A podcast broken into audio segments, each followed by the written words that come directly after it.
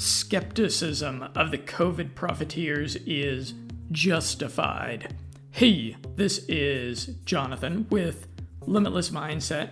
This is my book review of The Truth About COVID 19 Exposing the Great Reset, Lockdowns, and the New Normal by Dr. Joseph Mercola. So, having found uh, Dr. Mercola's previous book, EMF'd, very eye opening, scientifically, scientifically rigorous, and full of the kind of pragmatic takeaways that a biohacker like me loves, I picked up the truth about COVID 19. So, in this review, I'm going to start by making an important philosophical point. And I think it's actually going to be a philosophical thrust that's going to be useful to you in the conversations that you have had and are going to continue to have inevitably with friends, family, loved ones, random random strangers on the street as uh, as happened with me and my my wife when we were walking our dog this morning about the whole COVID thing. And then after that, uh, philosophical uh, performance I'm going to try to make. Uh, I'm going to have the pragmatic stuff because I'm always got an eye on the pragmatism. So I'm going to have all that for you here. So to start off, I need to address the skeptics. And uh, as always, skeptics should be addressed mimetically with memes. So I have got a meme. It's pretty cute that I made. You can find it over on the article below wherever you are listening to this. That is where I do have links to everything that I talk about here. So you're going to want to check that out. If not, just to take an oogle at this cute cat meme that I made. So there's this uh, this kitty that has a very serious look to the kitty's face, and the kitty says, "I'm a skeptic.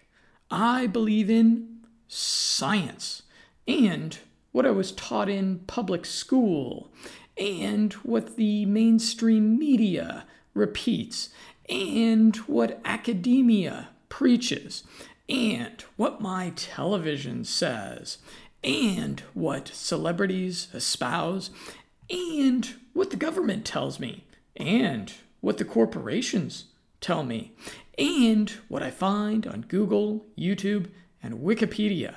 I'm a skeptic. So, Important point the real skeptic or critical thinker challenges power. They do not devote themselves intellectually to perpetuating the status quo or defending billionaires, overpaid celebrities on television, politicians, and multinational corporations. That's not what the real skeptic does the most deserving target of skepticism should be impositions by the powerful upon the public. I'll repeat that because it's an important point.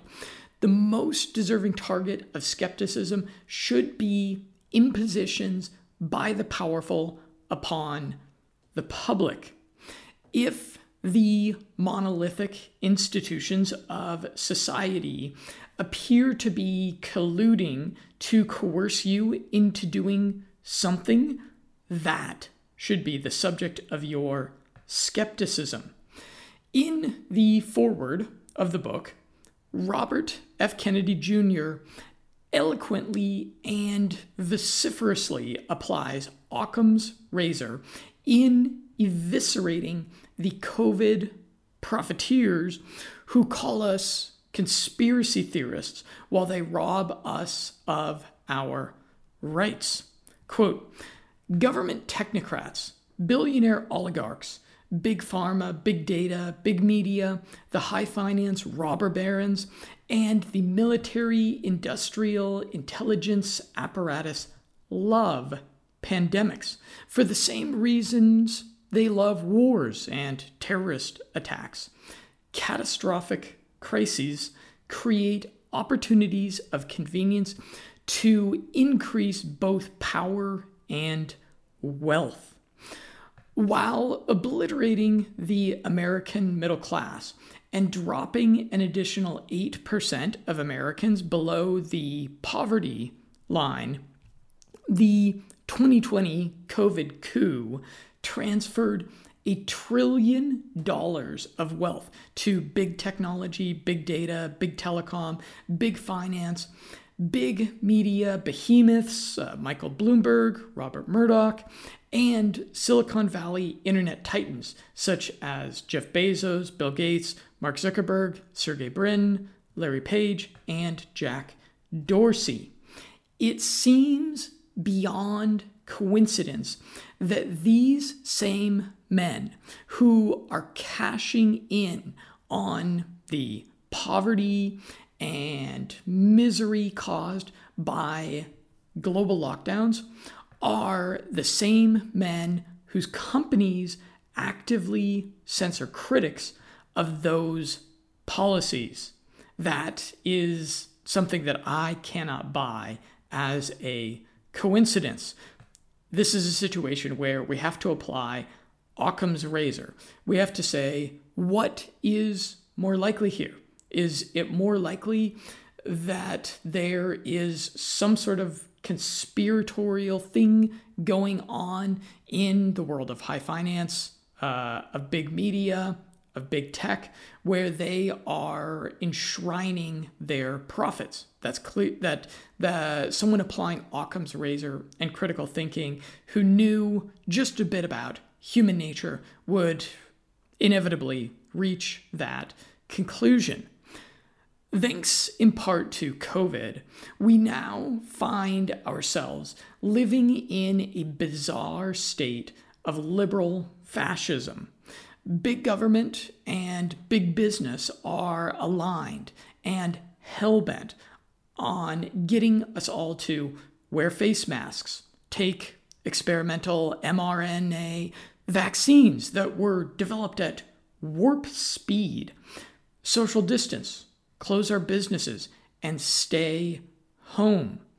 These impositions, sometimes enforced by police with a literal boot to the face, and sometimes with coercive steel fist in a velvet glove, draconian measures like vaccine passports, are what deserve at least as much of your skepticism as quote unquote conspiracy theories do. If you're an empirical skeptic and not a dogmatic skeptic, like Mr. Skepticat in my meme, again, go and check out that meme. Feel free to download it and uh, share it around on social media as you inevitably get into debates about that. If you're an empirical skeptic, the truth about COVID 19 is worth a read. So, like I said, I am going to get pragmatic, but first I want to just jump around in the book uh, from different things that I highlighted in there, things that jumped out at me. Chapter one, which is how the pandemic plans unfolded, makes a real important point that I'll revisit here couple of times. Quote The overwhelming majority of COVID 19's victims in the US, 80%, have been elderly, 65 years or older, with almost all suffering from serious pre existing chronic diseases or medical conditions. And here's kind of an important takeaway. Uh, it might be a controversial thing to say. COVID 19 is largely an angel of karma, at least in terms of the death.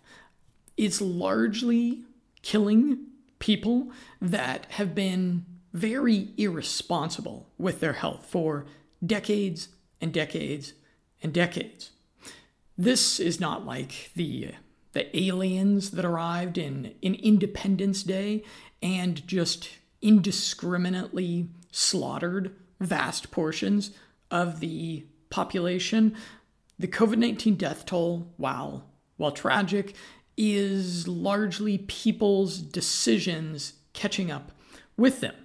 Quote The public health bottom line is that SARS CoV 2 virus is not much a deadly plague in itself, but rather a viral trigger that aggravates and intensifies pre existing chronic medical conditions, what pathologists call comorbidities. So, this brings us to an important point, which is don't be fat. Quote The correlations between COVID 19 and obesity are worrisome.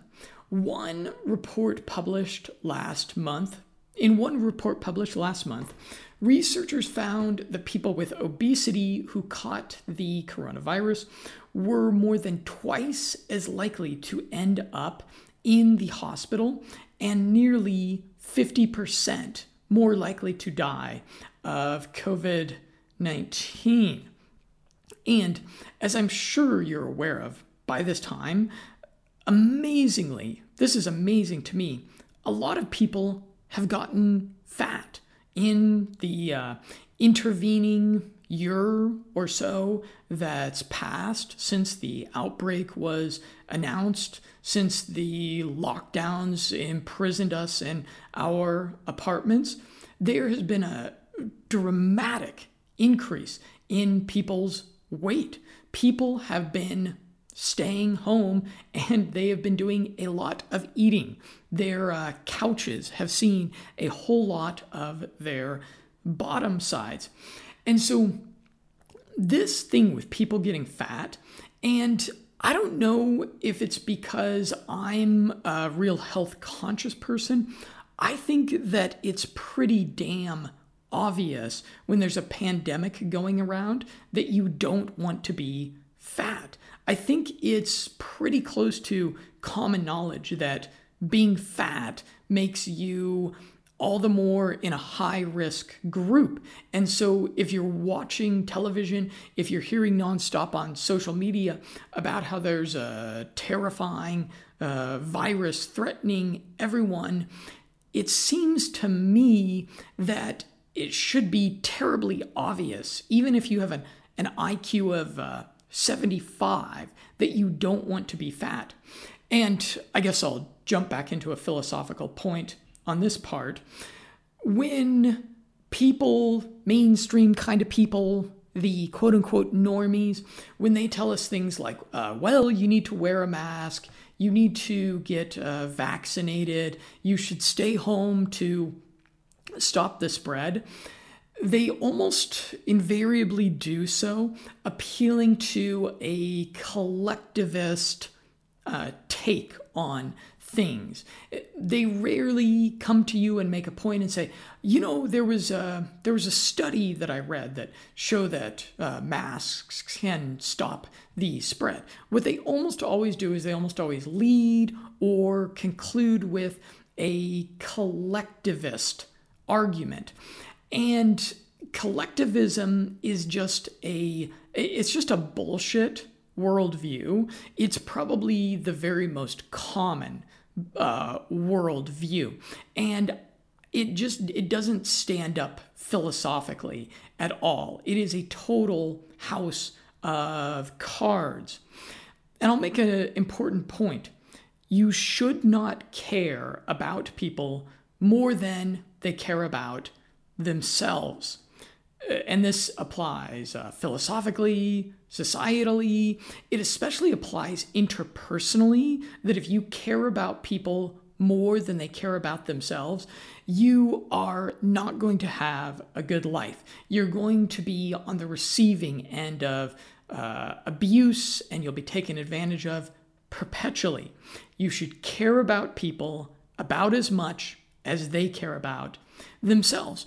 And so when you look at this trend of so many people getting fat, so many people becoming obese as a result of just laziness and the the bad policy of the lockdowns, that tells us a lot about how much the uh, millions and billions, how many about that multiplicity that makes up the population, that tells us so much about how much people really care about themselves. And so please do let that inform you when you're subject to one of these collectivist arguments about how you should do some uh, nonsensical thing because it's for the greater good.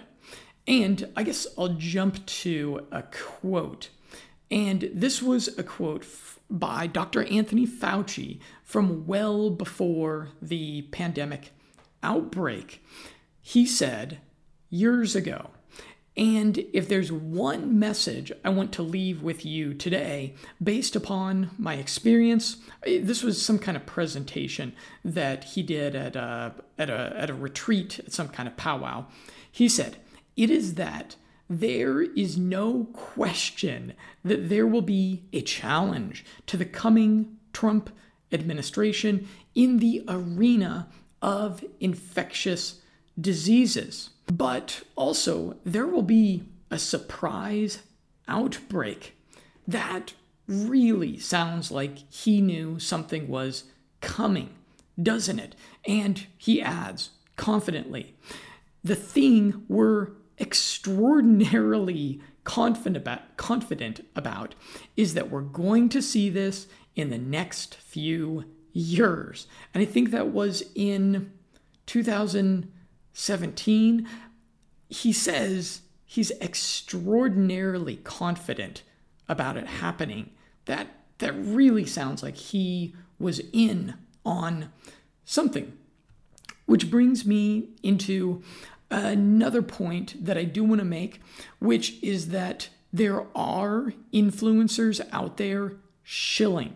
There are people out there, podcasters, YouTubers in particular, that are lying to and misdirecting their audiences that are lining up with the uh, mainstream corporate with with the official covid narrative. And they have done that because they took their 30 pieces of silver. And this is uh, has actually been disclosed by a discussion here between Hill and Knowlton who said who proposed identifying three tiers of influencers celebrities with large social media followings, individuals with smaller but more engaged followings, and hidden heroes, those users with slight followings, but who nevertheless shape and guide conversations. And this makes me think of a podcast that I listened to with a somewhat gritted teeth. Just this week, it was a Sam Harris podcast. And he did a whole podcast interview, I think it was like 90 minutes long, addressing the anti vaxxers. And Sam Harris was uh, deeply opposed to the anti vaxxers and to uh, the uh, epidemic of misinformation going on. And for those of you who don't follow me on Twitter, you might want to check out some of the, the tweet responses I did to this because uh, Sam Harris has a huge Twitter following and he released this podcast on Twitter and it looked like something like 80 to 90% of the tweet responses that he was getting were just eviscerating him for all of these bad straw man arguments that he made in the podcast. And in the podcast, he was uh, throwing a lot of shade on uh, another well known podcaster, uh, Bret Weinstein. And Bret Weinstein is kind of on the uh, the truther side of things. He's kind of uh, he's more or less anti-establishment, and he has what I have, which is the skeptical view towards the COVID profiteers and big pharma. And he Sam was throwing all this shade on this guy. And the, the really funny thing about this is that these two guys know each other quite well. In fact, he refers to Bret Weinstein repeatedly as his his friend. And of course, what he is doing, uh, he was doing this interview talking with uh, some doctor, some well known uh, mainstream doctor who looks like he's some sort of Twitter celebrity eh, who was also very, very anti vax. And everyone in the tweet responses was calling out Sam and saying, Look, Sam, if you're so concerned, if you're trying, if you want to make a, a good faith argument about this, why don't you just debate your friend?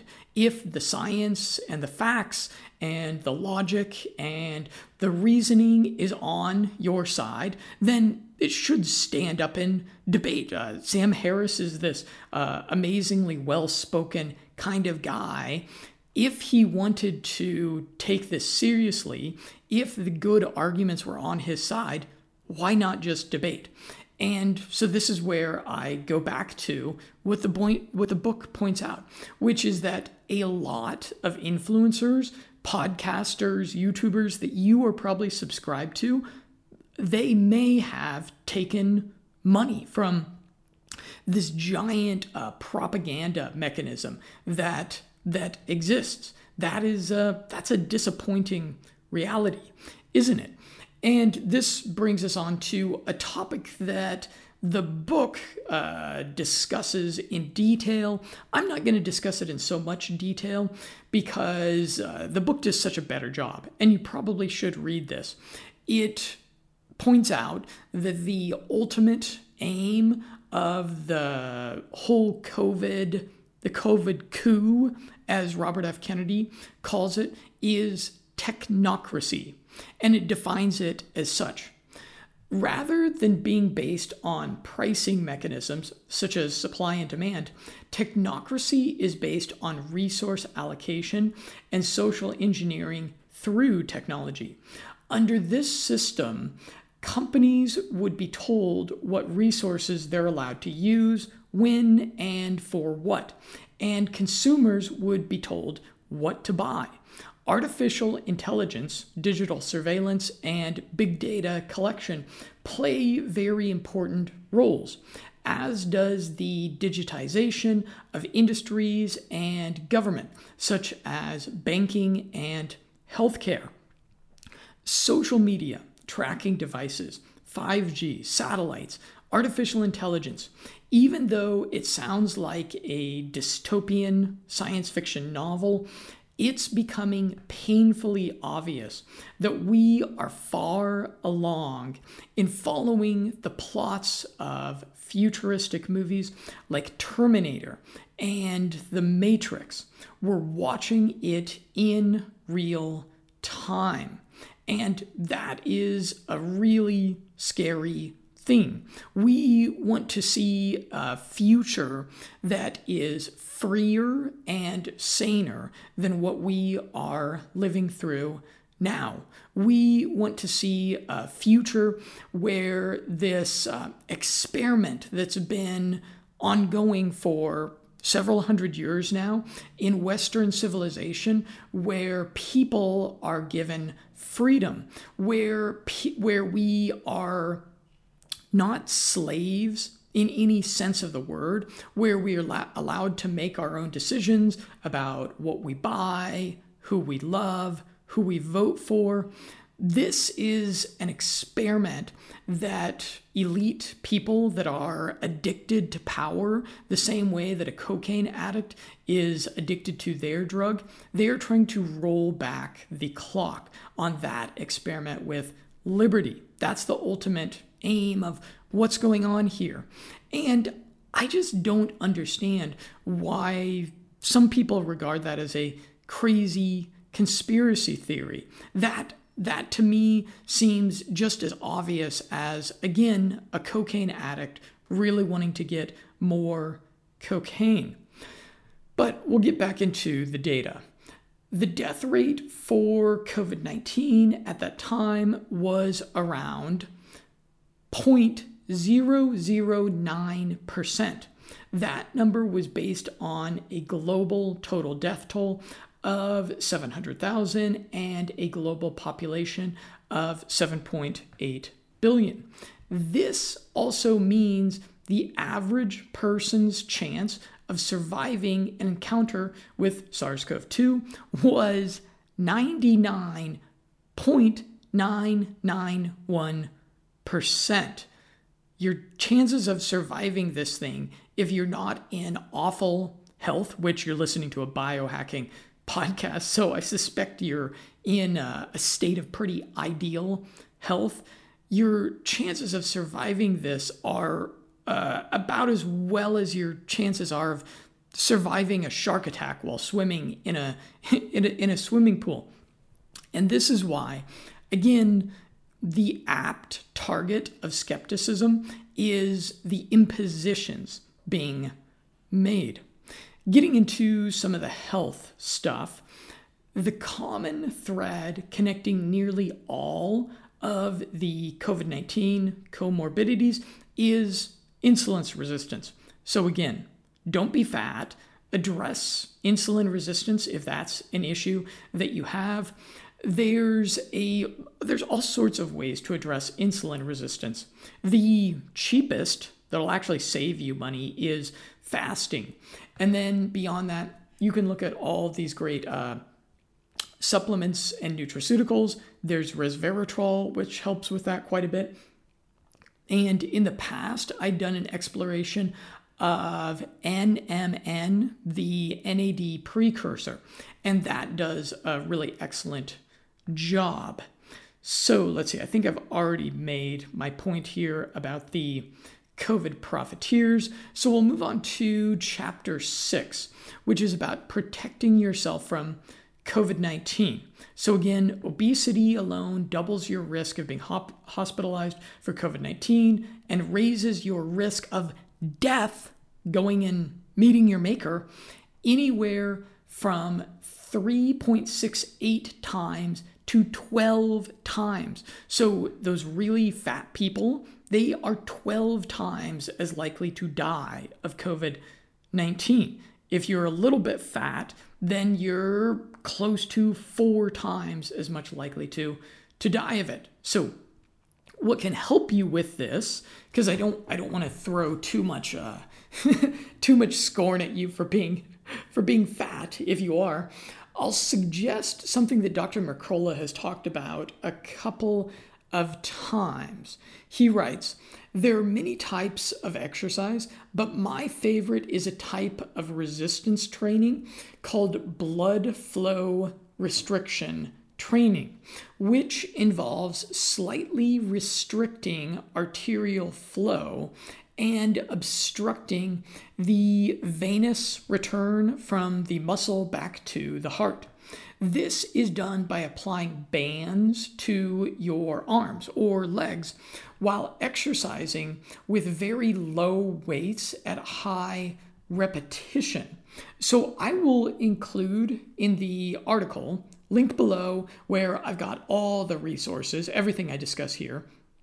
I'll include some videos about the BFR, blood flow restricted training, because it is something that I would like to get into and it looks like something that's a pretty good option. You just get these bands. So it's something pretty cheap. You can you can order them and then you can do them while you're while you're locked in your home with these uh, with these lockdowns that seem like they're going to be a seasonal thing moving forward next really important notable preventative measure vitamin d the largest observational study to date on vitamin D and COVID 19 was published in the journal One, September 17th, 2020. It looked at data for 191,000 American patients with a mean age of 50 who were tested for SARS CoV 2. Notably, the researchers concluded that people with a vitamin D level of at least 50 nanograms per milliliter had a 47% lower SARS CoV 2 positivity rate than those with a level below 20 nanograms per milliliter. All things considered, vitamin D optimization is likely the easiest and most beneficial strategy that anyone can do to minimize their risk of COVID 19 and other infections and can strengthen your immune system in a matter of weeks. A healthy blood level of vitamin D is considered to be at least 40 nanograms per milliliter, with the recommended level in the range of 40 to 60 nanograms per milliliter. However, for optimal health and COVID 19 prevention, the number you should aim for is between 60 and 80 nanograms per, per milliliter. And he concludes with a point if you aren't getting sun exposure, the typical adult requires 6,000 to 8,000 units of vitamin D per day. So I think if you're just going to have one takeaway from this podcast or book, it's bump up that vitamin D intake. It's really clear that it's good stuff. The majority of people are deficient in vitamin D, especially considering the the COVID threat that we that we all face now. And vitamin D is quite cheap is one of those things where in all likelihood, you are down towards that, in, unless you're a, a professional uh, surfer or beach volleyball player, you are probably down towards the 20 nanograms uh, end of the spectrum. So pick some of that up. I do link to that in my article. I found a real good source. I think I'm going to link to the Health Rangers vitamin D because uh, they have really high standards for everything, and I like everything that they are about. Next supplement is NAC. I tried this one a while back. I did a deep dive article about it. It's really interesting. NAC is a precursor to uh, glutathione, which appears to play a crucial role in COVID 19.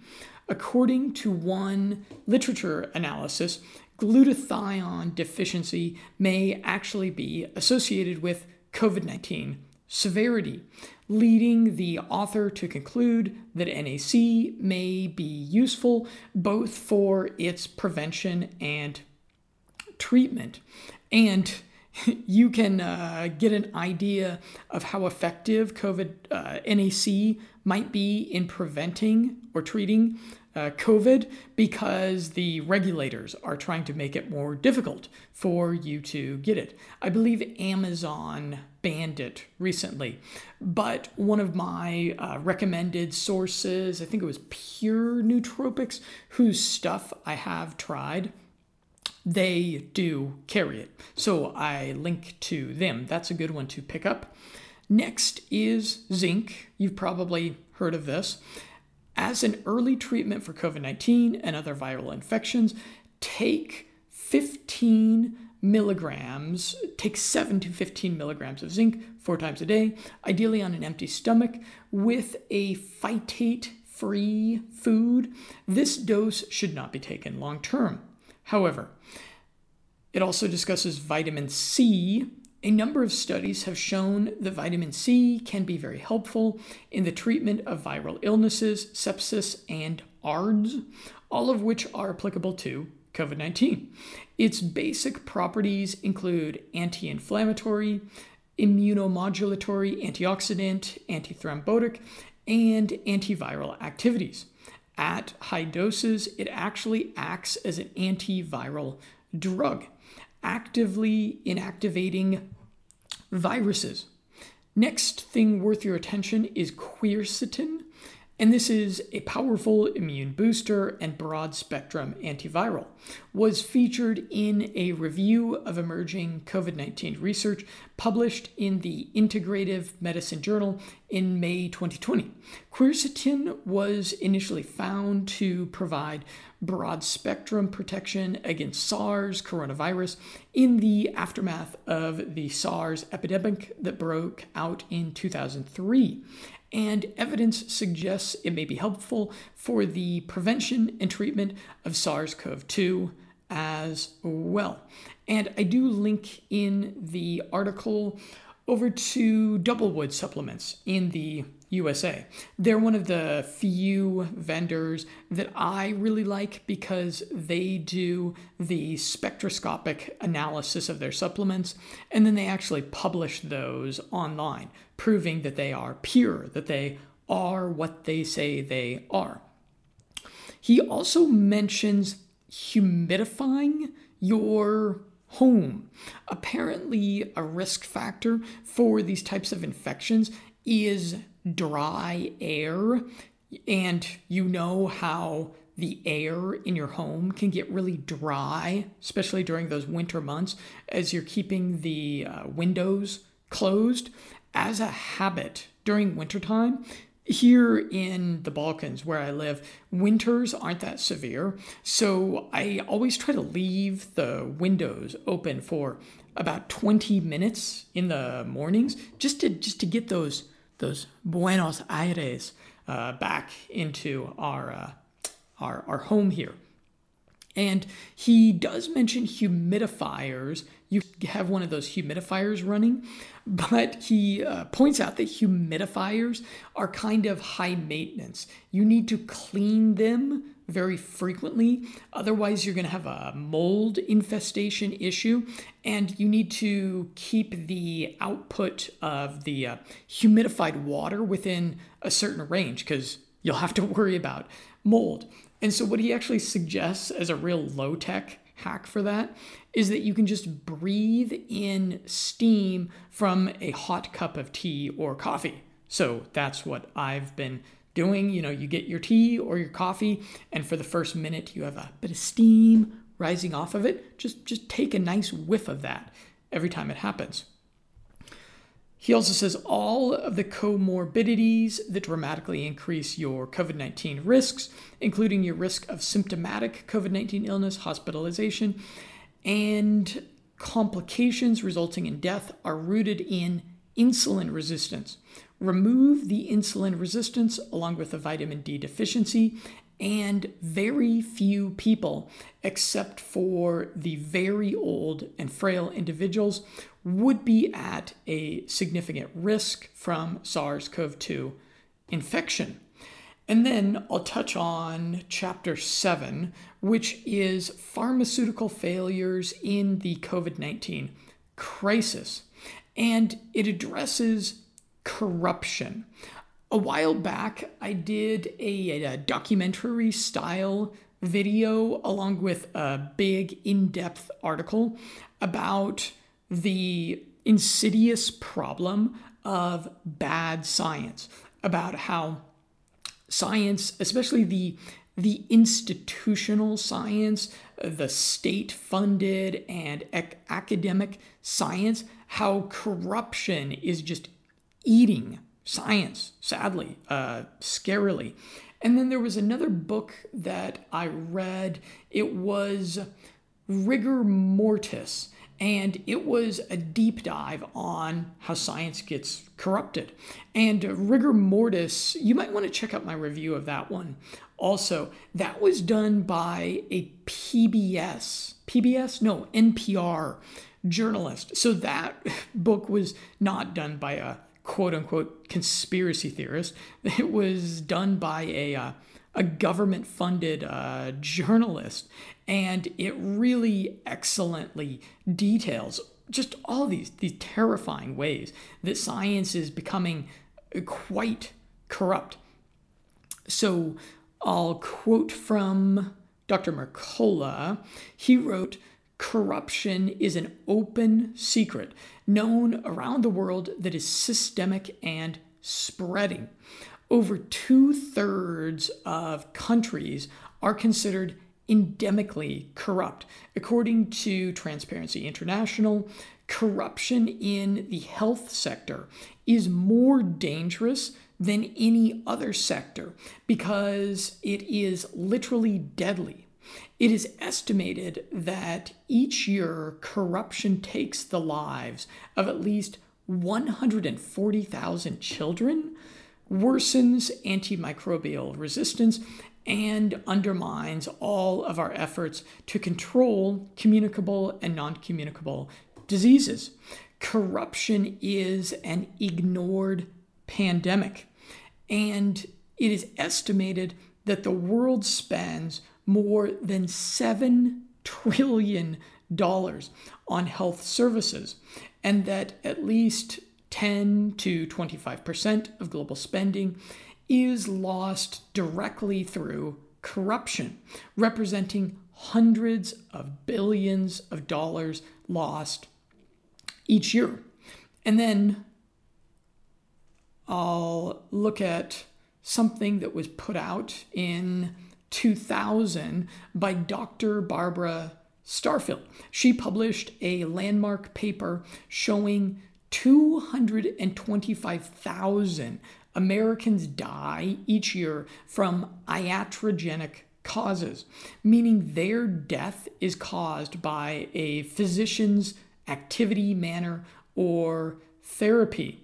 And to corroborate this, a 2016 study published in the BMJ estimated that medical errors kill 250,000 Americans each year. That's an annual increase of about 25,000 people from Starfield's estimates. And these numbers uh, may still be vastly underestimated as deaths occurring at home or in nursing homes were not included. So, this is just a, a horrific uh, level of life that is being lost because of corruption and incompetence, which of course brings us to looking at the vaccines. And again, let's take a look let's let's do some pondering of human nature here and think about how humans uh, sense of ethics decency and morality what happens when they are given the opportunity to grab a vast fortune. So, vaccines are a primary driver for the drug industry.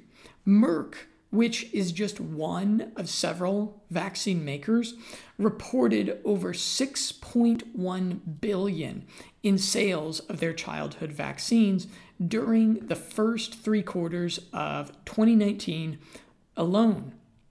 The global vaccine market was worth 41 billion as of 2019 and is estimated to hit 58 billion by 2024. So you can see now why the critical thinker, why the empirical skeptic directs their skepticism towards vaccines. And let's take a wider look at Big Pharma.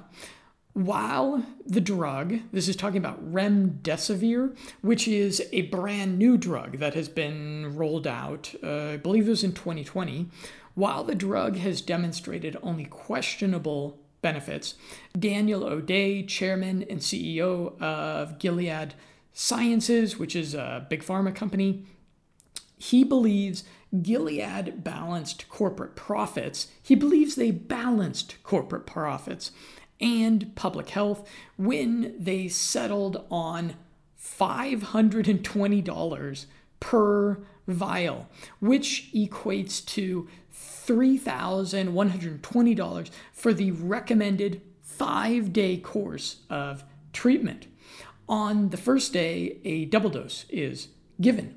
Meanwhile, the Institute for Clinical and Economic Review released the calculated total cost of production, packaging, and a small profit margin on May 1st, 2020.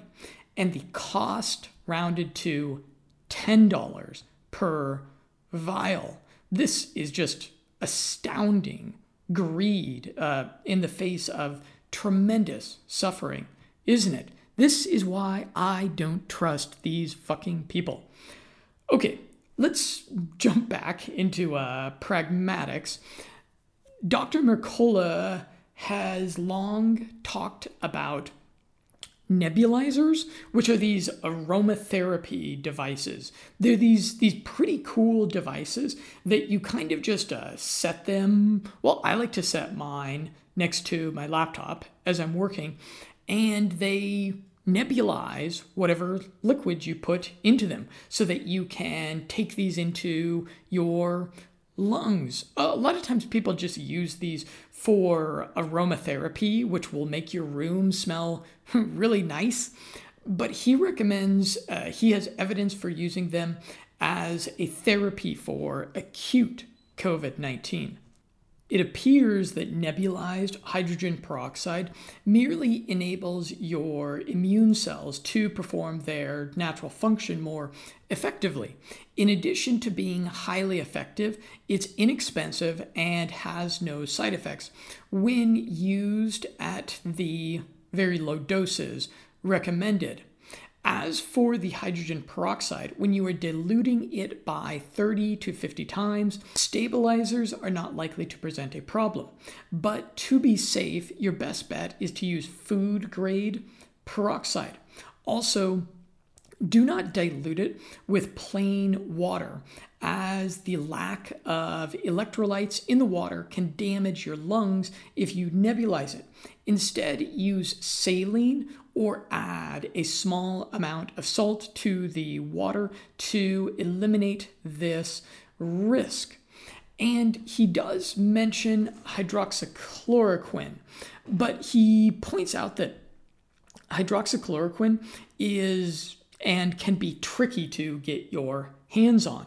Obviously, there's tremendous demand for hydroxychloroquine at this time. So, as an alternative, he recommends quercetin, which is a nutraceutical. You can buy it any number of places. I imagine that most uh, vitamin uh, cottages will have it. So, uh, hydroxychloroquine, I, I, searched around. There are some websites out there that uh, you can uh, buy it with Bitcoin, which I think is cool. But I am just going to use uh, quercetin. In fact, I'm going to try to pick up some quercetin sometime soon. Although, what you could use as well is methylene blue. And I do recommend, if you have not already, that you give a listen to the recent interview that I did with my friend Mark Sloan about his book just released about methylene blue. And methylene blue is this really fascinating dye that serves as an anti-aging agent. It has a interesting uh, mechanism of regulating nitric oxide, which is this um, which is this oxidant that is prevalent throughout our bodies, and when you when it's regulated, when it's suppressed a little bit, it has this uh, barrage of positive uh, anti-aging nootropic effects on our system.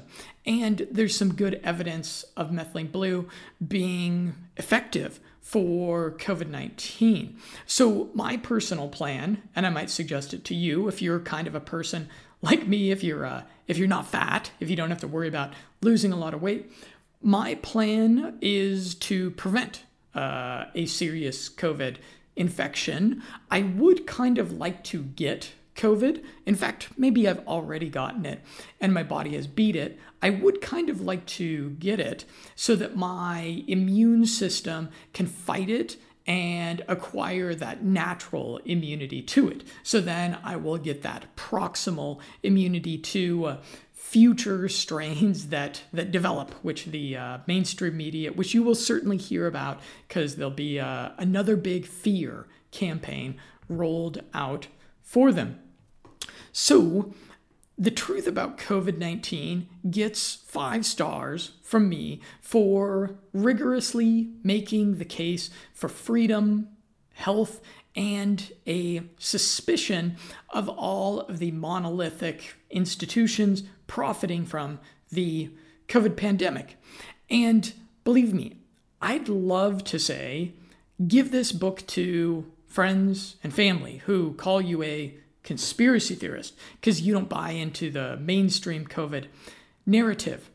But my fear with a book like this is that it may be mostly preaching to the choir.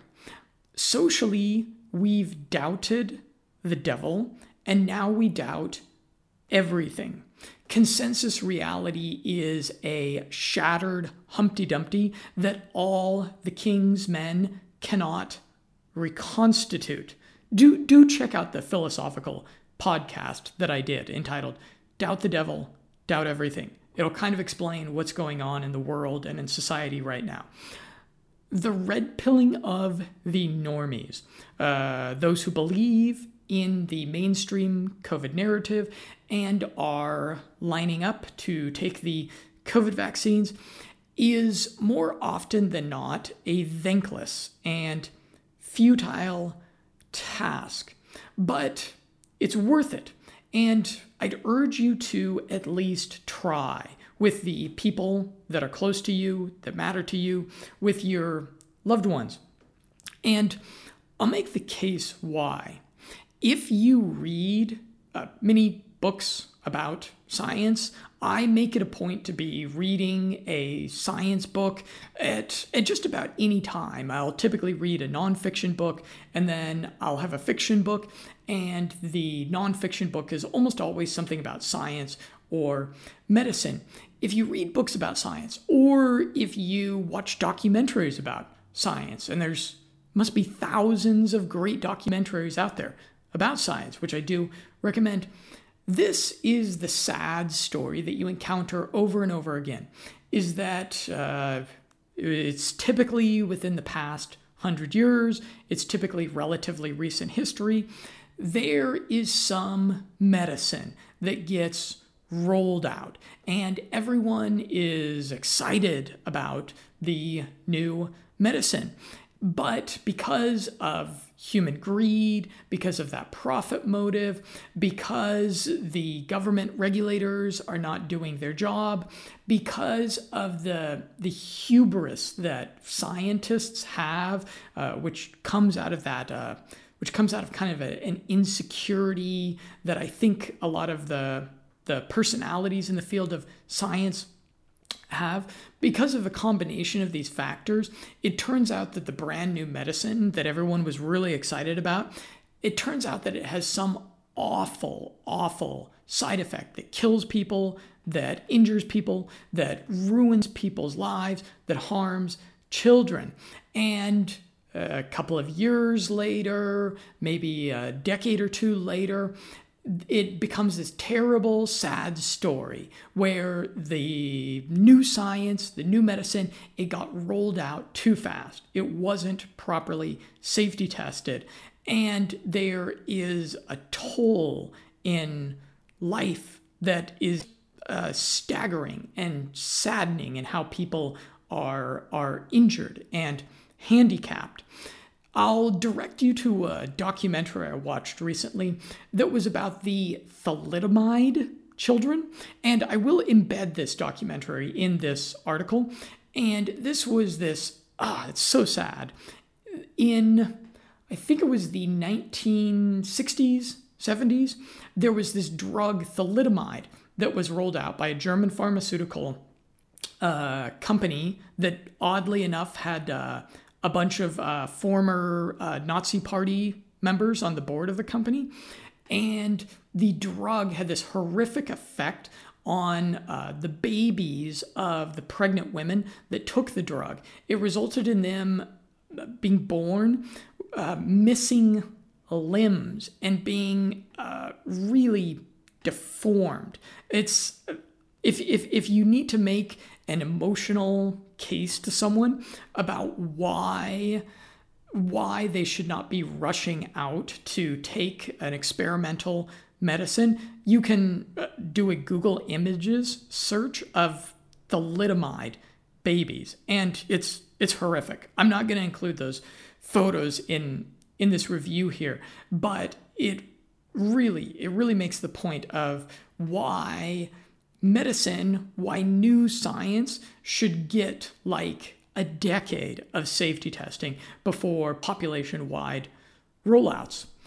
Moving towards my conclusion here, to paint the picture of the kind of future that may be ushered in by the COVID scam and the bad science being imposed on us in its wake, I'll quote from another book, Why We Sleep, that I reviewed recently. Fatal familial insomnia is described. And I'll quote a story here. Michael Corke became the man who could not sleep and paid for it with his life. Before the insomnia took hold, Corke was a high functioning, active individual, a devoted husband, and a teacher of music at a high school in New Lexington, just south of Chicago. At age 40, he began having trouble sleeping. At first, Corke felt that his wife's snoring was to blame. In response to this suggestion, Penny Corke decided to sleep on the couch for the next 10 nights. Corke's insomnia did not abate and only became worse. After months of poor sleep and realizing the cause lay elsewhere, Corke decided to seek medical help. None of the doctors who first examined Corke could identify the trigger of his insomnia and some diagnosed him with sleep uh, unrelated disorders, such as multiple sclerosis. Corke's insomnia eventually progressed to the point where he was completely unable to sleep, not a wink. No mild sleep medications or even heavy sedatives could wrestle his brain from the grip of permanent wakefulness. Should you have observed Corke at this time, it would be clear how desperate he was for sleep. His eyes would make your own feel tired. His blinks were achingly slow, as if the eyelids wanted to stay shut, mid blink, and not reopen for days. They telegraphed the most despairing hunger for sleep you could imagine. After eight weeks of no sleep, Corke's mental faculties were quickly fading. This cognitive decline was matched in speed by the rapid deterioration of his body. So compromised were his motor skills that even coordinated walking became difficult. One evening, Corke was to conduct a school orchestral performance. It took several painful, though heroic, minutes for him to complete the short walk through the orchestra and climb atop the conductor's rostrum, all cane assisted. As Corke approached the six month mark of no sleep, he was bedridden and approaching death. Despite his young age, Corke's neurological condition resembled that of an elderly individual in the end stages of dementia. He could not bathe or clothe himself. Hallucinations and delusions were rife. His ability to generate language was all but gone, and he was resigned to communicating through rudimentary head movements and rare, inarticulate utterances whenever he could muster the energy. Several more months of no sleep, and Corke's body and mental faculties shut down completely. Soon after turning 42 years old, Michael Corke died of a rare, genetically inherited disorder called fatal familial insomnia, or FFI. There are no treatments for this disorder, and there are no cures. The underlying cause of FFI is increasingly well understood and builds on much of what we have discussed regarding the normal mechanisms of sleep generation. The culprit is an anomaly of a gene called PRNP, which stands for prion protein. Due to this puncturing attack by the prion protein, the sensory gates of the thalamus was effectively stuck in a permanent open, open position. Patients could never switch off their conscious perception of the outside world, and as a result, could not drift off into the merciful sleep that they so desperately needed. No amount of sleeping pills or other drugs could push the sensory gate closed. Fatal familial insomnia is part of a family of prion protein disorders that also includes Creutzfeldt Jakob disease or so called mad cow disease. So, this incurable permanent insomnia is a manifestation of prion disease. And concerningly, a recent paper by J. Bart Classen, MD, COVID 19 RNA based vaccines and the risk of prion disease elucidates the possible causal link between COVID vaccines and this terrifying disease. Now, Dr. Classen's paper has been criticized, and vaccine induced prion disease remains a big question precisely because COVID 19 vaccines did not undergo the appropriate long term safety trials where they looked at what happened uh, years after they were administered. We simply have to wait and see what happens to the several hundred million people who have received these experimental vaccines.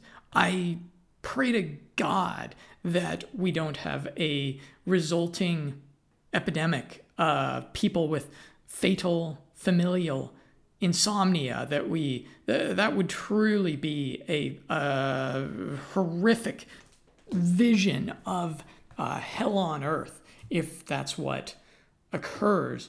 And i hope that this dr classen here is incorrect about the about the the causal link that could be there. I've seen news reports about spiking cases in in prion disease but it's it's still we're still too early in this cycle to to tell if that's going to be a side effect that results. Can you imagine anything much worse than being unable to sleep and slowly dying while losing your mind? Can you imagine anything much worse than that happening to someone that you care about? If there's a slight chance of this being a COVID vaccine side effect, it's not worth it. Potentially saving your loved ones from this fate, which is worse than death, really, it's worth having a few contentious conversations. Please do have them. And you'll have to judge the best way to go about doing this. You'll need to make arguments that appeal to their biases. For example, maybe they hate big corporations or President Trump. This can be exploited. This can be an in. What I wouldn't recommend is sending them a long, rambling video with a hysterical title by some uncredentialed internet truther making wild claims about microchips and depopulation. You can expect that sort of thing to be ignored. You can try what I did to change my family members' minds, which is writing them a long form letter, uh, making my case, trying to appeal to them. Feel free to uh, copy mine. I do link to it. Or if they are a somewhat open minded reader, you can give them this book, The Truth About COVID 19. I actually recommend getting the printed book and handing it to them. It'll be a lot harder to ignore than an ebook or an Amazon Kindle book. That's my thoughts. I'm uh, still inconclusive about whether I'll be addressing the COVID 19 pandemic, scandemic, plandemic much in the future.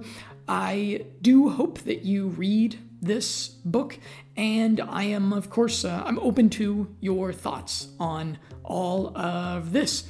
If you are um, i don't know what i might call a normie if you're a person that believes the mainstream narrative i would just thank you for listening uh, to this as long as you have. I'm jonathan with limitless mindset looking forward to a continued conversation with you